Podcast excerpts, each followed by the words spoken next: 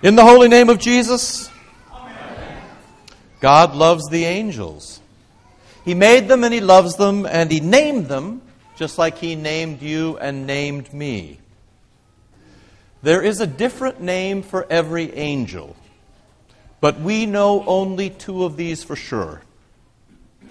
The angel Gabriel is a gospeler, a bearer of good news, and the angel Michael is a prince. When you get to heaven, you can introduce yourself to the others on your own. There are different kinds of angels, but there are no he's or she's. Angels were not made that way. Instead, there are cherubim, the guardians who protected Eden and the ark and the temple and God's throne room from profanity. And there are the seraphim the six winged altar boys who sing and serve, who drew a hot coal from the heavenly altar and touched Isaiah's lips, making him fit for service to Christ. There are different ranks of angels, and at the top is St. Michael, the archangel whose day it is today. In the Old Testament, he was the guardian of God's people.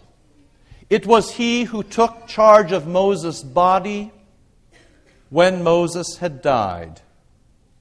In the New Testament, he is commander in chief, making sure that all of you are safe in a very unsafe world.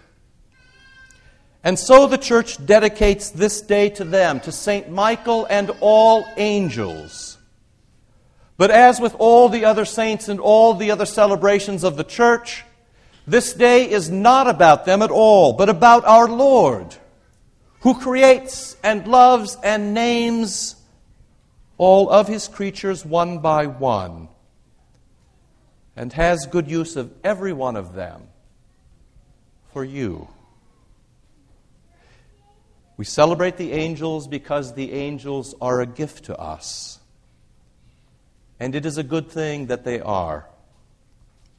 The way south this Pentecost has been dangerous from the start, and soon it will get dangerouser.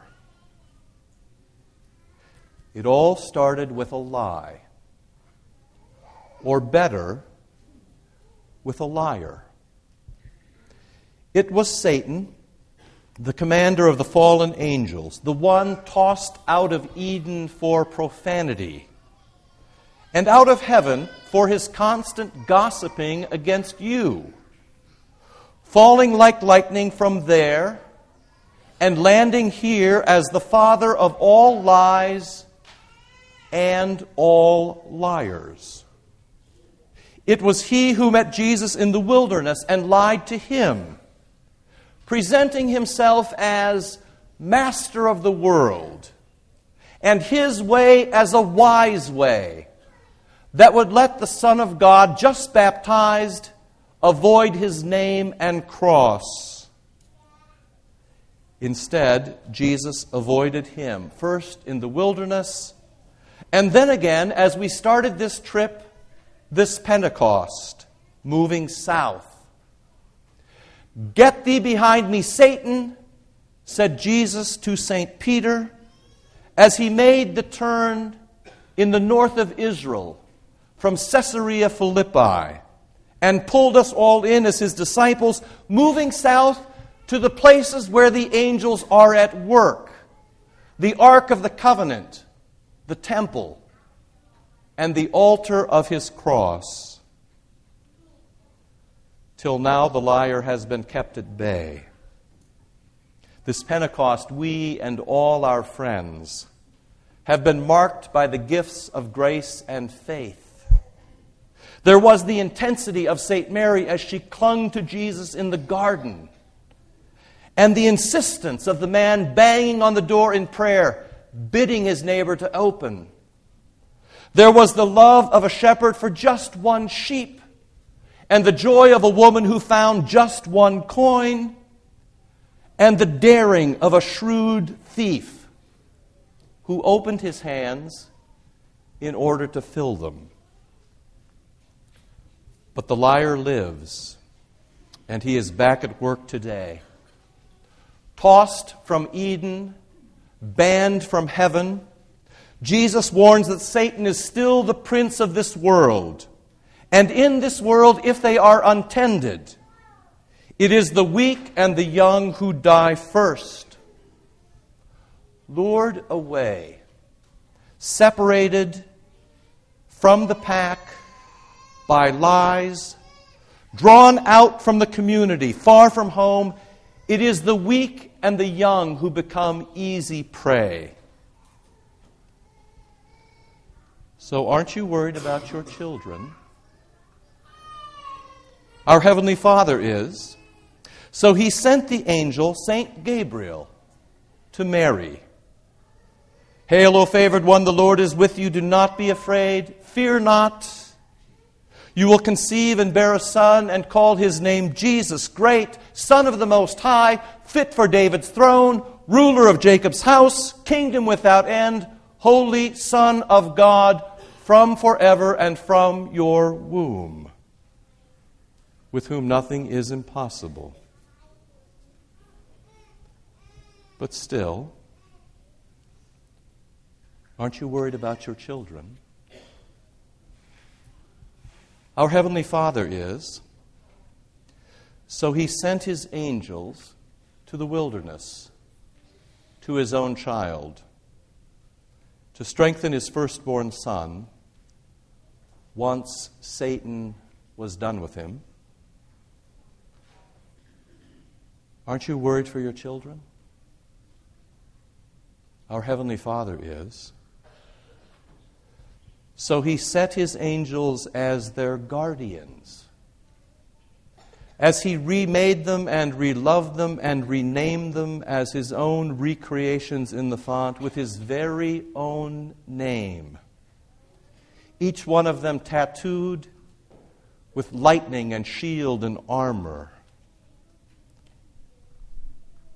Our Heavenly Father is extraordinarily worried for your children so that you needn't be. With a love beyond what angels could imagine, He put the body of His firstborn Son, born of Mary, inside all your sons and daughters some of them coming to this for the very first time today, to his temple, to his ark, to his altar where the angels play, and to his cross, and back to Eden, retaking them and retaking you as his own recreation. No need to worry then our Heavenly Father, He made them and He loved them and He named them as He made and loves and names all His creatures. And He cares for them especially. He sends His angels to surround them, the cherubim to guard them, the seraphim to make them fit for His service, Saint Gabriel to gospel them and St. Michael to take charge of them in life and in death. As guardian angel among the guardian angels who always see the face of God and live.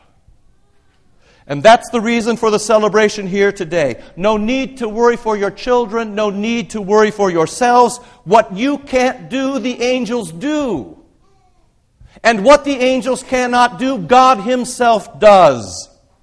Each week, where the angels play at altar, pulpit, and at font, so all is well.